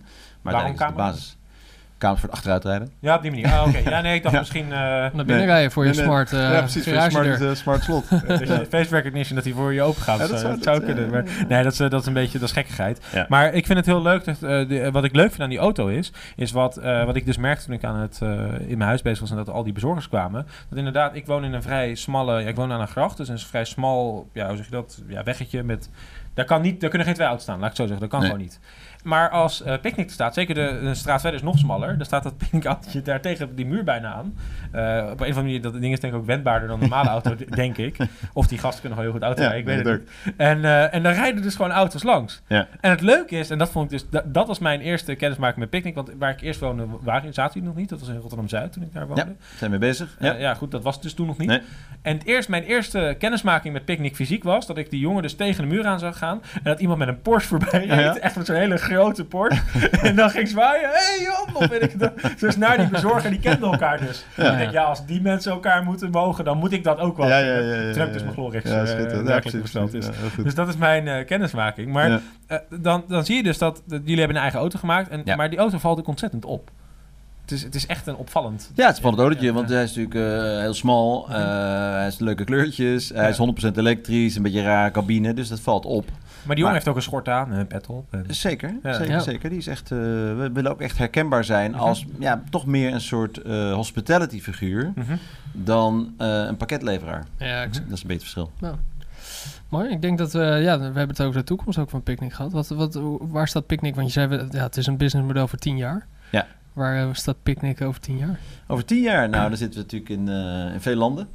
We hebben ehm, dan ook inderdaad denk ik wel meer diensten eraan toegevoegd. Hè? Dus we, we zitten natuurlijk niet alles zelf. Er komen ook mensen naar ons toe die dan denken, hé, wacht eens even. Dus jij gaat leeg terug, dus, nou, enzovoorts. Exact, ja. Dus dat helpt. Eh, we zijn nu bezig met een groot project om te gaan mechaniseren. Dus de, de, zeg maar het order pikken. Hè? Dat Mhm. nu Dan lopen jongens en meisjes Mhm. in karren langs die schap. En dat kan je eigenlijk op een slimmere manier doen. Het Dus dat, eh, verzamelen van de, van ja, de orders. verzamelen de orders. Daar kan je dus behoorlijk wat nog stappen maken. Ja. Dus al dat soort dingen, ja, dat is eigenlijk Mhm. wel een beetje de, de Ja. lijn. Komt er ook, wat, wat vinden jullie van een HelloFresh-achtig concept? Dus dat je, ehm, want ik zag dat, eh, als ik in de app kan ik al hele maaltijden bestellen. Dus dan kan je met één drukke knop kan je alle ingrediënten kopen voor een Ja. chili con samenstelling al voor een eh, gerecht. Ja, precies. Ja, Eh, alleen wat ik, eh, eh, wat ik leuk vind aan HelloFresh, eh en dat zie ik dus nu ook steeds meer terugkomen, want het valt me ook op dat het meer komt. Wat HelloFresh naar mijn idee anders doet, is dat ze vaak, nou ja, met alle respect voor een supermarkt, maar toch vaak wel andere producten gebruikt. Dus producten waarvan je, die, er zal geen klant vragen, kom met bij mijn gele biet. Nee, dat zal geen klant vragen. Nee, de pastinaak. Ja, of de pastinaak. Ja, ja. Terwijl als ik een recept krijg waar het bij Ja. zit en ik probeer het, denk ik, oh wat leuk een keer. Niet dat ik volgende week dan... Ja, maar ik vind het wel een hele goede beweging dat we eh, A, gezond eten. Mhm. hè? Dus dat is belangrijk. B, ik vind het waanzinnig goed dat we allerlei groentes die we een beetje vergeten zijn, zoals de pastinaak, wie kent hem niet, Mhm. dat we die gewoon weer gaan eten. Volgens mij weet iedereen die dit nu luistert, denkt, ik ken de naam, maar die zit nu echt te het denken, Ja, is het? nou, als je hele zit fresh ook gewend bent, dan... Ja, precies. Nee, en eh, dus we zijn bijvoorbeeld met, eh, met de Noordzeevis eh Mhm. Club zijn we begonnen om de vissen die gewoon uit de Noordzee komen, om Mhm. die te verkopen. En niet eh, de tilapia uit eh, Thailand, waar de komt Nee, vandaan. ja. Wat natuurlijk een waanzinnig product is. Ja. Mhm. En wij zeggen, nee, wacht eens even, die scharretjes uit de Noordzee, die aten we Mhm. 30 jaar geleden allemaal. Mhm. En nu niet meer, waarom eigenlijk niet? Dat is een beetje raar. Dus Mhm. dat soort dingen zijn we wel erg voor. Om dus, Mhm. Kijk, we hebben natuurlijk die, de, de duurzaamheidsaspect hebben we nooit zo benadrukt, maar het zit wel heel erg in het hart van onze operatie. Mhm. Dat heeft te maken met wat we zelf willen. Dat heeft te maken met de mensen die voor ons willen werken. Als je echt talent hebt, dan ga je natuurlijk wel voor een bedrijf werken dat er ook iets van probeert te maken voor de toekomst. Ja. Dus dat betekent veel lokale producten, de Noordzeevis, de probeer de eh, verpakkingsmateriaal is een enorme stap die we nog gaan maken. Mhm. Hè, dus enorm veel verpakkingsmateriaal in de supply Mhm. chain. Gaat er allemaal uit, want het is allemaal gemaakt voor supermarkten. Maar dan heb je dus dat slimme slot weer nodig. Ik kom weer. Exact. Dan heb je, dat, dit, heb je die pot staan. Hè? Dus je, je quinoa-pot, ik Ja. zeg maar wat. Of je quinoa-pot. Dus dan komt de bezorger binnen. Die heeft gewoon een hele grote zak. En die vult hem gewoon bij. Ja, En die heeft helemaal geen... ja, ja, ik, zie hier echt een gigantisch model komen. Ja, ik Nu- zie- dit is nu dus- snap ik hem pas. Oh, ja, nu, precies. Totaal niet schaalbaar. Nee, maar zonder gekkigheid. Nee, maar, maar wat ik, eh, dat is niet mijn echte vraag. Mijn echte vraag is meer van, eh, als ik in de app zit, hij is, eh, operationeel gezien is die app echt top. Ik bedoel, je, je, als je erop klikt, dan zie je hem heel mooi, eh, heel mooi naar je Mandje je vliegen. mandje vliegen inderdaad. En het werkt echt super snel. Maar de ervaring die ik heb bij een product, die zie ik, of er is bijna geen ervaring bij het product, vind ik. Nee. Dat is mijn mening. eh, zeg maar. Bij welk dat- product? nou, bij een product. Dus bijvoorbeeld die, die, die, die, die Noordzeevis. Eh het is niet dat, eh, dat als ik erop klik, dat ik een heel mooi filmpje te zien krijg. Nee, nee, nee, Jij wil de Noordzee horen. Ja, Als je hem, eh, precies. hè? Met mijn precies. AirPods. Nou, dat, dat, dat is wel een goed punt. Ik denk dat we daar misschien best wat kunnen verbeteren. nog. We hebben natuurlijk wel een Ja. tweede pagina waarbij je dus meer over het product leert. Uiteraard Mhm. ingrediënten enzovoort. Ja, exact. Nou, ja. daar zouden we misschien best wel wat beleving Mhm. bij kunnen doen. Wat we eigenlijk als hoofdreden eh, hebben, alles wat we doen, Mhm. is dat we het... Het moet vooral ontzettend makkelijk zijn voor die, die klanten. Mhm. We zien dus ook dat mensen gewoon als ze tv zitten te kijken en er is een reclamebok, dan doen ze even boodschappen. Ja. Dus dit is een beetje de vraag van, De moet je dan eh, filmpjes van... eh, Maar jullie kunnen ook zien hoe lang iemand over boodschappen doet. Hoe lang doet de gemiddelde Nederlander over zijn boodschappen? Nou, tussen de, de, zeg maar, de mensen die een beetje handig zijn, tussen Ja. de drie en de vijf minuten. Want snel, eh, ja. ja. het is ontzettend snel. Want je hebt Ja. natuurlijk je producten die je altijd al bestelt. Mhm. Nou, die kun je dus in één klik in je mandje doen. Voor de rest weet je, je weet gewoon op een gegeven moment natuurlijk wel een Mhm. beetje. En Nederlanders bestellen voor 80% elke week hetzelfde. Maar ik ben dus, eh, dat is wel grappig, want ik ben misschien eh, heel anders daarin. En dat is heel altijd, ja, dat mag je eigenlijk nooit zeggen, ik, want ja, N is één, hè. Ja. Eh, maar ik ben dus inderdaad die gozer die op zaterdag het heel leuk vindt om naar de slager te gaan. Ja. En zeggen van, ja, ik heb een sous vide gekocht en ik wil echt iets geks doen deze week. en dat heb je als ossenstaart geprobeerd. Nee, nog niet. En dan gaat hij me dat helemaal Ja, dat is toch uitleggen. geweldig? En dat is fantastisch. Maar die ervaring heb ik nog niet. En de, Nee, nou, eh, daar is op, natuurlijk op wel... heel veel online kanalen vind je dat nog niet. Ook niet bij eh, de bedrijven die we roemen als een Coolblue en dergelijke, vind ik. Ja. Als, ik ben communicatiewetenschapper trouwens. van Ja, nee, dus dat, ik- dus eh, dan, ik denk daar dat we daar best wel iets kunnen doen. Ik denk dat dat meer zit in waar het product vandaan komt. Hè. We Mhm. hebben natuurlijk eh, ons allereerste lokale product was Mhm. Sambal Bert. Nou, dat is een super mooi verhaal Mhm. en daar is heel veel over geschreven. Maar dat geldt voor heel veel producten waarbij je meer kunt vertellen. Ik denk, alles wat te maken heeft met recepten en hoe maak je het klaar, daar is natuurlijk een overdaad op het internet te vinden. Ja, en de exact. ene site is nog mooier dan de ander. Ja. Waarbij je het helemaal kunt zien, helemaal mooi Mhm. gefilmde toestanden. Dus misschien ligt daar niet, maar ik ben wel met je eens. We kunnen misschien iets meer eh, beleving, zeg maar. nou, samenwerking met bijvoorbeeld, eh, je kent Tasty denk ik wel. Dat is zo'n Ja. eh, voedselplatform van BuzzFeed geloof ik. Waar dan hele mooie recepten worden laten zien. Ja. Dat je die filmpjes, bij- dat soort filmpjes, misschien niet die. Maar dat je met één druk op de knop, dat het een soort, ja ik wil niet zeggen dat het een videoplatform moet zijn. Maar gewoon een soort kookinspiratie. En dat je dan op die manier door... Ja. Zo, dat zie ik, dat zou ik Ja. graag... dat- Oké, ik dat- schrijf hem even op. nou ja, goed. Dat Dat bedoel ik niet op die manier, maar Nee, nee, maar nee, best wel een goed punt. Ik denk dat dat, want dat is wat rijkere belangrijkere feedback, denk ik, dan ik mis een product. Ik vind Sambal Bert wel grappig. Je hebt in Ja. Rotterdam heb je de Sambalman. eh, wellicht De sambalman, ja. Ja, Die gaat met een mandje. Fantastisch. Ja, ik Toen weet we niet of dat dezelfde man? Nee, nee, nee. Oh. Deze nee. Sambal Bert woont in Amersfoort. Oh, oké. En eh, maakt dus sambal zelf. ja, ja, En, Sambalman eh, ook. dus ja, super vers. Mhm. En eh, dat zijn dus allemaal liefhebbers die dat kopen. Want je moet het ook nog op een speciale manier behandelen. Want Ja, er zit ja. geen eh conserveringstoestand in.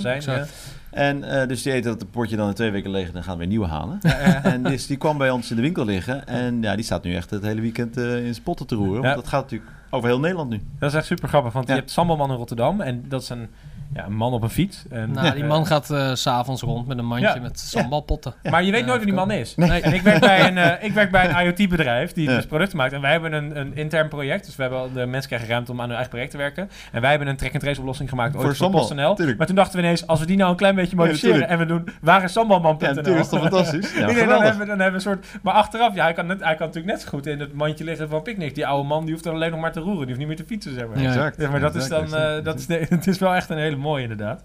Eh, maar dan, eh, dan komen we op, de, op, de, op het volgende punt. Want we hebben het nu eigenlijk over best wel veel technologische veranderingen gehad. We hebben het ook gehad over van ja, distributienetwerk. de- wat is Picnic? Wat, is, wat, wat moet het zijn? Wat gaat het zijn over tien jaar? Ehm, dan vraag ik me ook af van hoe, hoe kijken jullie naar concurrenten? Zien, eh, niet, even los van eh, de bekende naam binnen Nederland. eh, kijken jullie ook echt daadwerkelijk naar wat een Amazon doet? Dus ik kan me heel goed voorstellen dat ja, retail is nu niet echt jullie ding, denk ik. Althans, Retail als een winkels. ja, als, in, als in winkels, zeg maar, Nee. als in fysieke brick-and-mortar stores. Nee. Maar als je kijkt naar wat Amazon nu aan het doen is met hun wat is het? Dash Go store, heet het geloof ik. Dat je dus binnenkomt en dat de, dat de camera ziet dat je iets beetpakt en dat hij dan al weet dat Ja. je het af kan Ja, rekenen. natuurlijk in Nederland ook een paar concepten. Ja, Ja. ja, Albert Heijn Tap to Go, waar hebben we het over gehad. Eh kijken jullie daarnaar? Is dat, eh, is, dat, is dat een model die voor Picnic eh, Niet een naar- dimensie niet- kan toevoegen? Niet naar de winkelvariant daarvan. Mhm. Maar ik denk wel dat je ziet dat consumenten gewoon steeds meer gemak vinden in technologiegebruik. Dus dat is goed, Mhm. want dat doen wij natuurlijk ook. Ehm, als je kijkt naar, zijn er andere mensen die de online grocerymarkt gaan betreden? Ongetwijfeld. Mhm. Maar het is niet zo eenvoudig. En dat zie je dus ook aan Amazon, die met zijn Fresh module natuurlijk uiteindelijk ook de infrastructuur gebruikt van de UPS'en en de DHL'en enzovoort. Ja. En die is er Mhm. eigenlijk niet op gebouwd. Mhm. Je hebt in Duitsland fantastisch, je hebt iets van 10 of 12 partijen die online doen, Mhm. groceries, met een totaal nul marktaandeel. En eentje doet het in, geloof ik, in Hamburg in een, in een mandje. En die gaat het via de trein, gaat het dan naar München. Weet je, ja, dat, dat, werkt natuurlijk niet. Nee, nee, nee. nee. En ja, dat duurt even misschien voordat ze erachter zijn. Maar. Uiteindelijk is het zo, als jij natuurlijk een bestaande infrastructuur die gemaakt is om eh, legal letters te vervoeren, Mhm. gebruikt om bananen en, en eh, diepvriesproducten en, eh, en melk te vervoeren, is het Mhm. best wel moeilijk. Dus die infrastructuur is nog wel een belangrijk punt. Misschien is bang niet het goede woord, maar zijn jullie er, vrezen jullie in Amazon? Dat die, dat die komen? Want dat, die Mm. vraag heb ik ook gesteld aan Pieter Zwart. Ja. Die zei toen heel stoer nee. Maar toen, toen de microfoon uitging, lachte die. Oh ja, Ja, ja, ja. dus ik, die Nee, kijk, nou, kijk, Amazon is natuurlijk in non-food is het nog Mhm. niet zo, is het nog niet zoveel soeps. Ehm, is het een grote partij die veel kan? Ja, natuurlijk. Mhm. Ik denk dat Ja. voor ons veel belangrijk is, dat is veel meer aandacht voor de categorieën. Kijk, eh, online boodschap is nu anderhalf procent in Nederland, 2 procent misschien. Mhm. Dus hoe meer mensen daar over gaan, iets over gaan roepen, nou wij zijn er al, dus dat is mooi. Mhm. Dus ik denk dat het eigenlijk de categorie aandacht voor ons belangrijker is dan toevallig iemand die dat gaat beginnen. Mhm. Dus er zit nog eh, genoeg groei in de, in de categorie. Ja, we kunnen nog 98% groeien en in Duitsland Ja, nog exact. 99. Dus eh, hè? Helemaal mooi. Ja, we ik daar... Ik ben, ik ben echt heel benieuwd wie er over vijf jaar eh, mijn apotheekrecept bijschreef. Is dat Nou ja, inderdaad. Is dat PostNL of is dat Picnic? Nou, Wie wint die strijd? Degene die het vaakst aan de deur komt, hè? Het ligt een beetje aan Ja, hoe vaak je recept nodig hebt. Je Apple Watch. maar- Je Apple Watch en die geeft het door eh, eh, aan de dienst. Hè, die, weet, die weet wat je nodig hebt voor je, weet ik veel. Oh, je bedoelt die medische informatie. Ja, Ja, ja. je gaat wel heel ver hoor. Ik vond het, ik ben je ook van ik- de, van de Quantified Self? Eh, nou, dat is wel een interessante stroming. Waarbij ik me. eh, wij hebben vorige podcast toevallig hebben we het gehad over van wat als je dus dat soort data, dus over je beweging Ja. en je metabolische status, dus Ja. bijvoorbeeld je zoutniveau, et cetera, dat je terug kan koppelen aan. Ja. eh, Ja. Hoe heet het ook weer? Nee, dat was een hele moeilijke naam, dat is een partij hier. Die zegt we doen een DNA-analyse op, je op je lichaam. We Ja. meten ook zeg maar door Ja. hoe je, wat voor voedingsstof je binnenkrijgt. En we passen dus jouw shake, die maakte dus van die maaltijdshakes, aan op wat jij nodig hebt voor die dag. Dus een soort Ja. hyper-adaptieve shake. Of je samenstelling van je, van je bestelling bij... Zeker. eh, nou ja, daar zijn natuurlijk best wel dingen te Iets meer eieren in je recept. Exact. Ja, iets bij een recept. Of weet je, dit is jouw mandje, maar weet. Je, je misschien iets meer ijzer eten. Of dat je zegt van, eh, nou, ik wil deze maand eh, keto-dieet eh, volgen. Nou, prima. Dan heb je veel eieren Ja. en, en vlees Nee. nodig. Nou, ja, ik wil, volgende maand wil ik alleen maar plantaardig bijvoorbeeld. Nou, Ja, dat is eigenlijk wel relatief simpel Ja, te toch? doen. Als, de, als de vraag naar is, kun je dat snel maken. Mhm. Ja.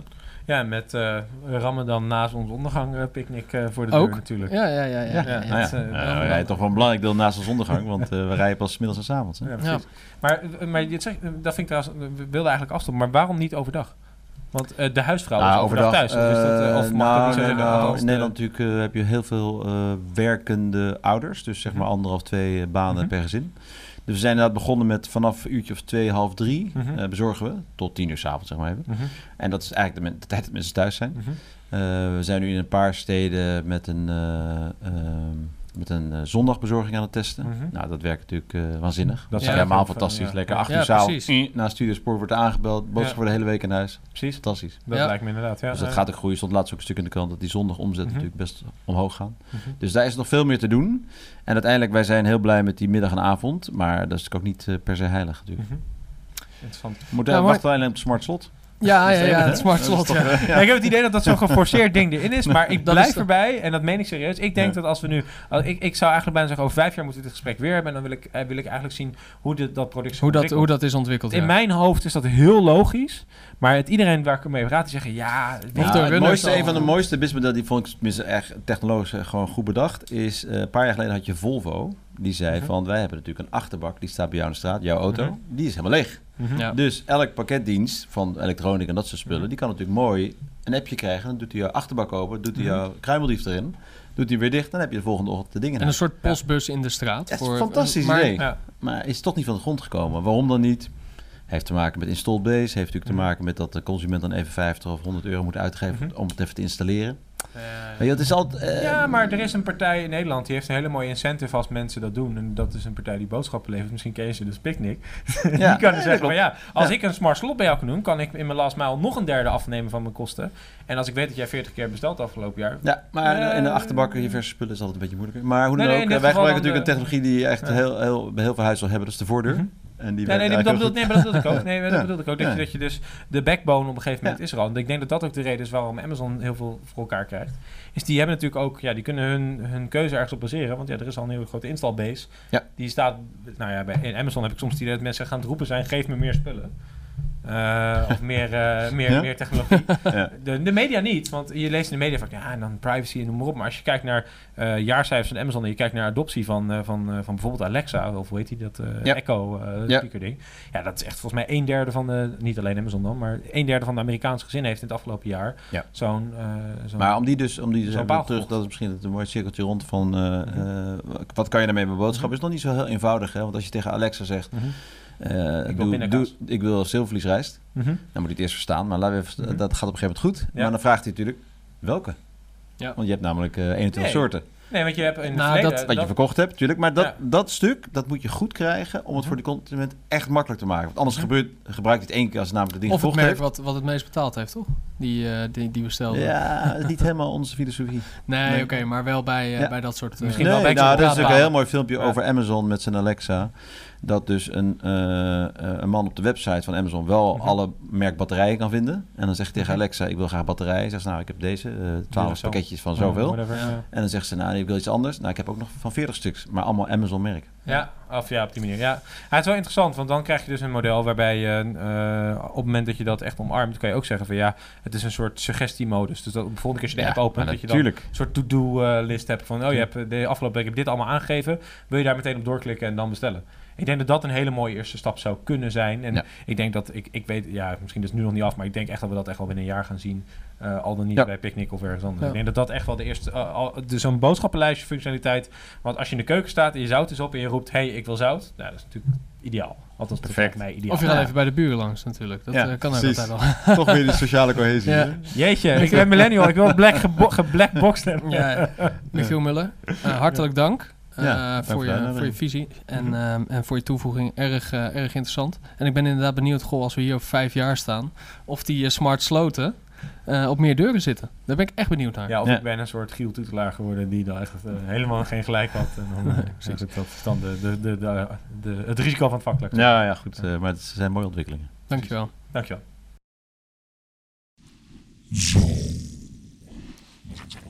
Ja, dat was... Meestal eh, plakken we geen einde aan een gesprek. Maar nee. dat doen we nu dus wel. Nou, dat was mijn, was mijn gesprekje wel, hè? Ja, ja Michiel, is, Michiel is net weg.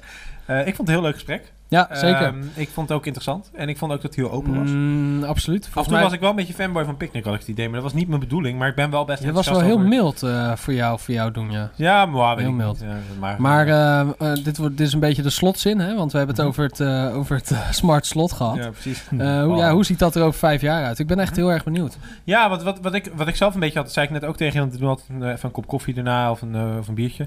En uiteindelijk was het een kop koffie, helaas.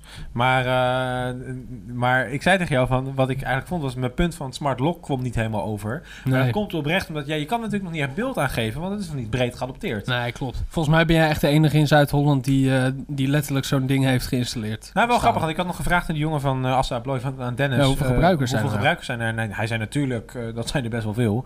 Eh, snap ik ook wel. dat zou ik ook zeggen. Natuurlijk. Nee, maar er zijn er wel best wel een paar mensen die... Ik heb ook al een paar mensen gesproken die er wel Ja, maar zijn dat honderden? Waar, waar moet ik aan denken? Wat, in wat Ja, voor, dat, wat weet voor ik, dat eh, weet ik ook niet precies. Maar je hebt Nuki, dat is een, een, een, een Oostenrijkse start-up die dus dit op Kickstarter heeft gedaan. Die had Mhm. enkele tienduizenden backers. Oh, ja. Die gaan nu naar versie 2.0. Dus je ziet wel dat het opkomt. Eh, wat ik zelf, eh, gewoon als het nog even over de slot moeten hebben. Wat ik ook zelf nog een hele mooie functie was, is dat je wel sleutel kan uitgeven. Ik kan jou een sleutel geven van mijn huis die bijvoorbeeld een minuut of tien minuten geldig is bijvoorbeeld. Dus Ja. die, die loopt dan automatisch af. Alleen dat soort functies zitten wel in de Nuki bijvoorbeeld, maar niet in, de, in Hmm. het slot wat ik heb getest. Nou ja, echt En nog dat, een... en- eh, maar het is echt zo'n, je merkt aan alles dat het echt zo'n beginnend, eh, beginnende productcategorie is. Maar goed, dit kan natuurlijk ook een slinger krijgen als, als er nieuwbouwprojecten zijn die dit, die dit gewoon standaard in huis zetten, toch? Dat, dat hebben we ook met. Smart Home inderdaad, had jij dat toen gezegd. Hè? Van Ja. de toekomst van Smart Home, herinner ik me nog dat je zei, dat is niet zozeer dat jij zelf die dingen ophangt, Dat is gewoon een dat kant-en-klaar huis. dat jij een kant-en-klaar huis huurt die Ja. dat heeft. Ik denk dat, dat je daar wel gelijk in hebt, dat dat inderdaad een voordeel is daarvan. Ja. Maar ik denk dat wat... En daar zit dan gelijk je levensabonnement eh, bij. ja, precies, waar we het over hadden. Ja.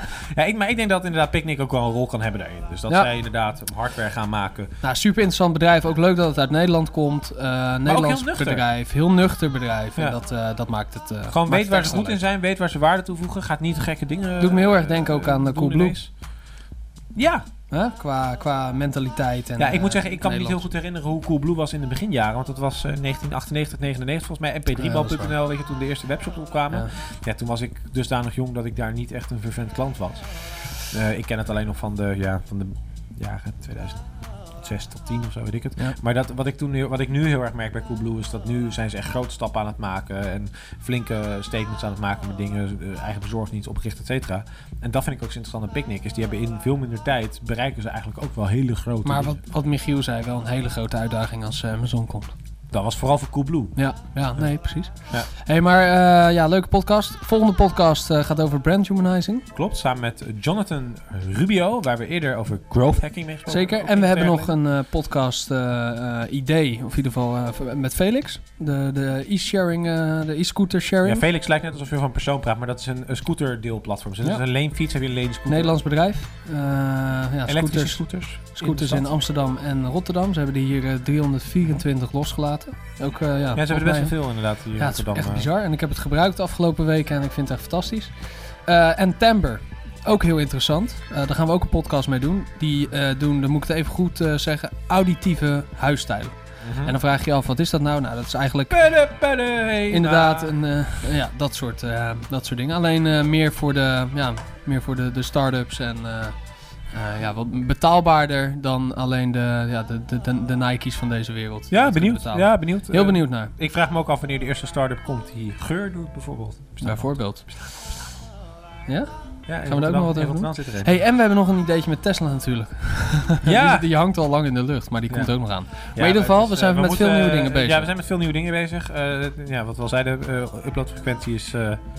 Eh, af en toe wijzigt dat een beetje. Soms is het, is al, het zal de ene keer wat meer zijn dan de andere keer. Ja. Eh, maar ja, goed, dan weet je ook, blijft het een verrassing. Er komt, eh, er komt weer een hoop aan. Ja, Nick, thanks. En samen met Bob de Wit ook nog wat. Absoluut, absoluut.